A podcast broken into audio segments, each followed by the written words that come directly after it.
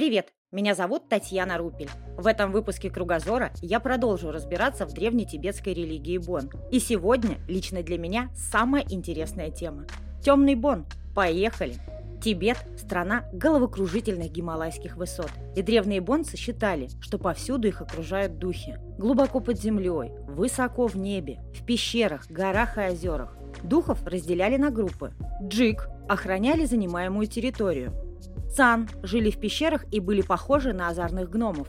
Сабдак обитали в Нижнем мире и злобно преследовали тех, кто нарушал их покой, копая землю. Большинство бонских духов были враждебны человеку. Их называли демоны или дре, но были и другие, которых смогли задобрить или победить. Их называли лха.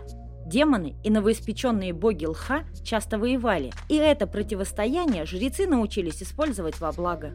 И вот мы подошли к тому, что такая вера в сверхъестественное не могла обойтись без обрядов и ритуалов. Например, если кочевник собирался преодолеть горный перевал, то он собирал из камней конус-ступу, обходил вокруг нее кругом, тем самым выказывая почтение духу гор. Но на этом ритуал не заканчивался, ведь бонские духи довольно кровожадные – Поэтому путник, обойдя свой каменный конус, совершал еще и жертвоприношение. Жертвой обычно становилось какое-нибудь домашнее животное. Несмотря на то, что духов в Тибете было очень много, все же люди отдельно выделяли самых могущественных. И что интересно, женских духов было больше, чем мужских. Видимо потому, что социальное устройство Старого Тибета основано на матриархате.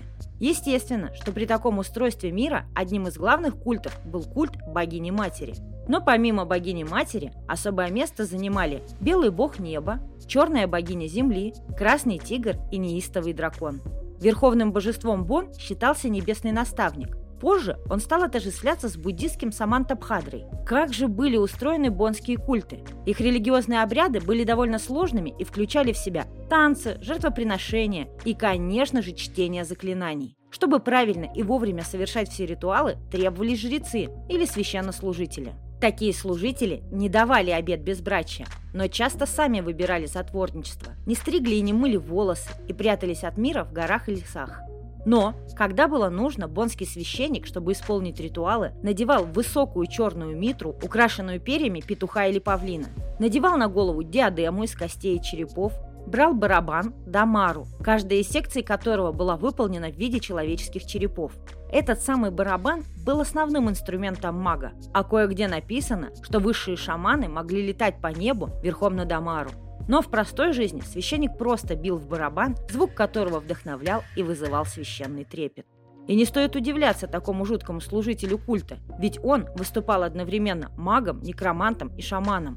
Различными магическими манипуляциями жрец попадал во власть богов, и через него боги появлялись в мире людей.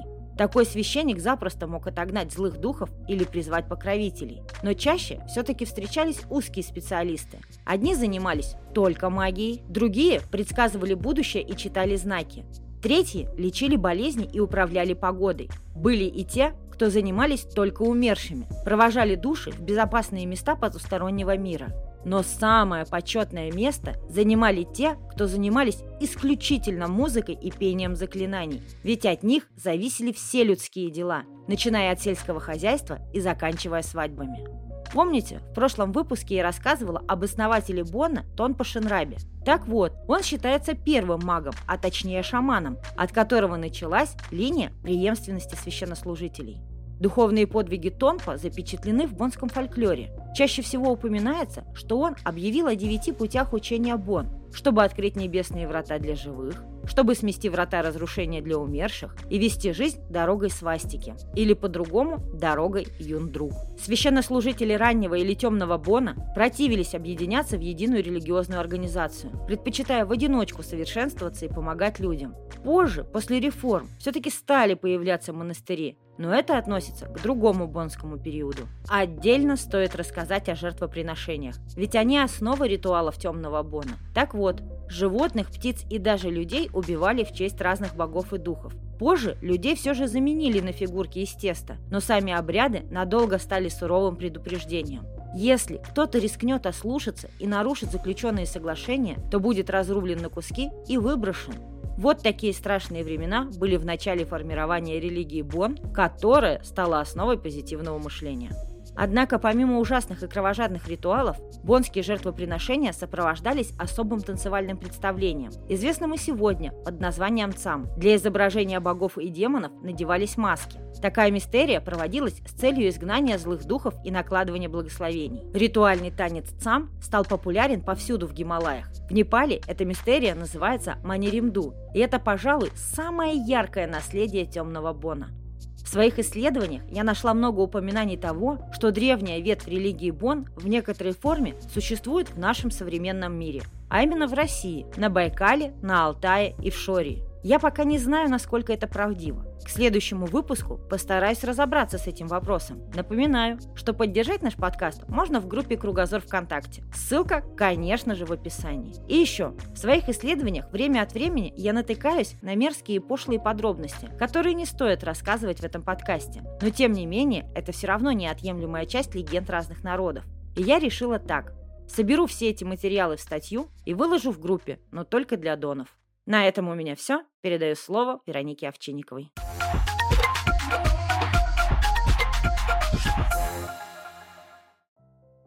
Всем привет! С вами вновь Вероника Овчинникова, и сегодня я предлагаю продолжить путь по изучению традиции йоги и поговорить о таком важном ее аспекте, как карма. Итак, что же это такое? Карма в переводе санскрита – действие или поступок. Каждый наш поступок отражается на будущем и идет из прошлого. Однако карма не то же самое, что судьба в традиции православия, например. Карма подразумевает под собой осознанный выбор и его последствия. Судьба же, наоборот, предстает перед нами как нечто предначертанное. Лично я думаю, что истину надо искать, как всегда, посередине. У кармы есть свои 12 законов, согласно которым можно существенно улучшить свое существование на этой планете. У судьбы таких законов нет. Давайте попробуем в этих 12 законах сейчас разобраться. Закон первый. Причины и следствия. Любое действие имеет свои последствия. Иными словами, все, что я делаю, отразится в будущем на моей жизни. Закон второй. Создание. Все, что я создаю, важно и нужно для мира. Закон третий. Смирение. Я смиренно принимаю все последствия своих действий. Закон четвертый. Роста. Я взращиваю в себе все то, что посеяно во мне Богом, соблюдая лишь одну заповедь – не навреди.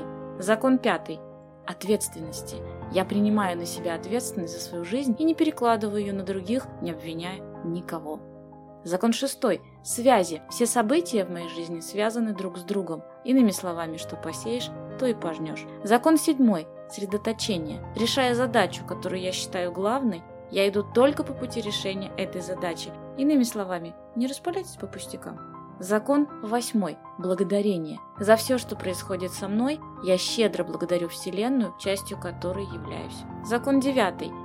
Здесь и сейчас. Я принимаю себя в данный момент. Прошлое и будущее связаны через настоящее. Я есть момент.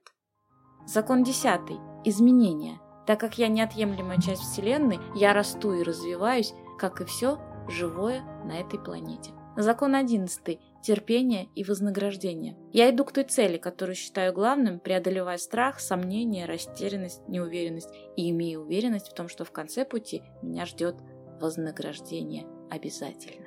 И, наконец, закон 12 значение и вдохновение. Я значимая часть этого мира, как одного большого божественного замысла. И это вдохновляет меня каждый день совершать один маленький поступок на пути к большой цели. Ну вот, вроде бы чуть-чуть разобрались. Надеюсь, вы и дальше продолжите со мной путешествие в мир восточных знаний, ведь он таит в себе еще много интересного. До новых встреч!